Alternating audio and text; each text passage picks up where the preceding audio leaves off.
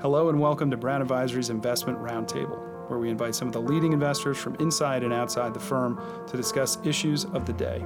I'm Sid All, the Chief Investment Officer of our Private Client Endowments and Foundation practice, and for our first conversation, I'll be joined by Paul Chew and Erica Pagel. Paul is the CIO of Brown Advisory. He's one of our most tenured investors, the architect of our equity research team, and helpful for today, our firm's first technology analyst.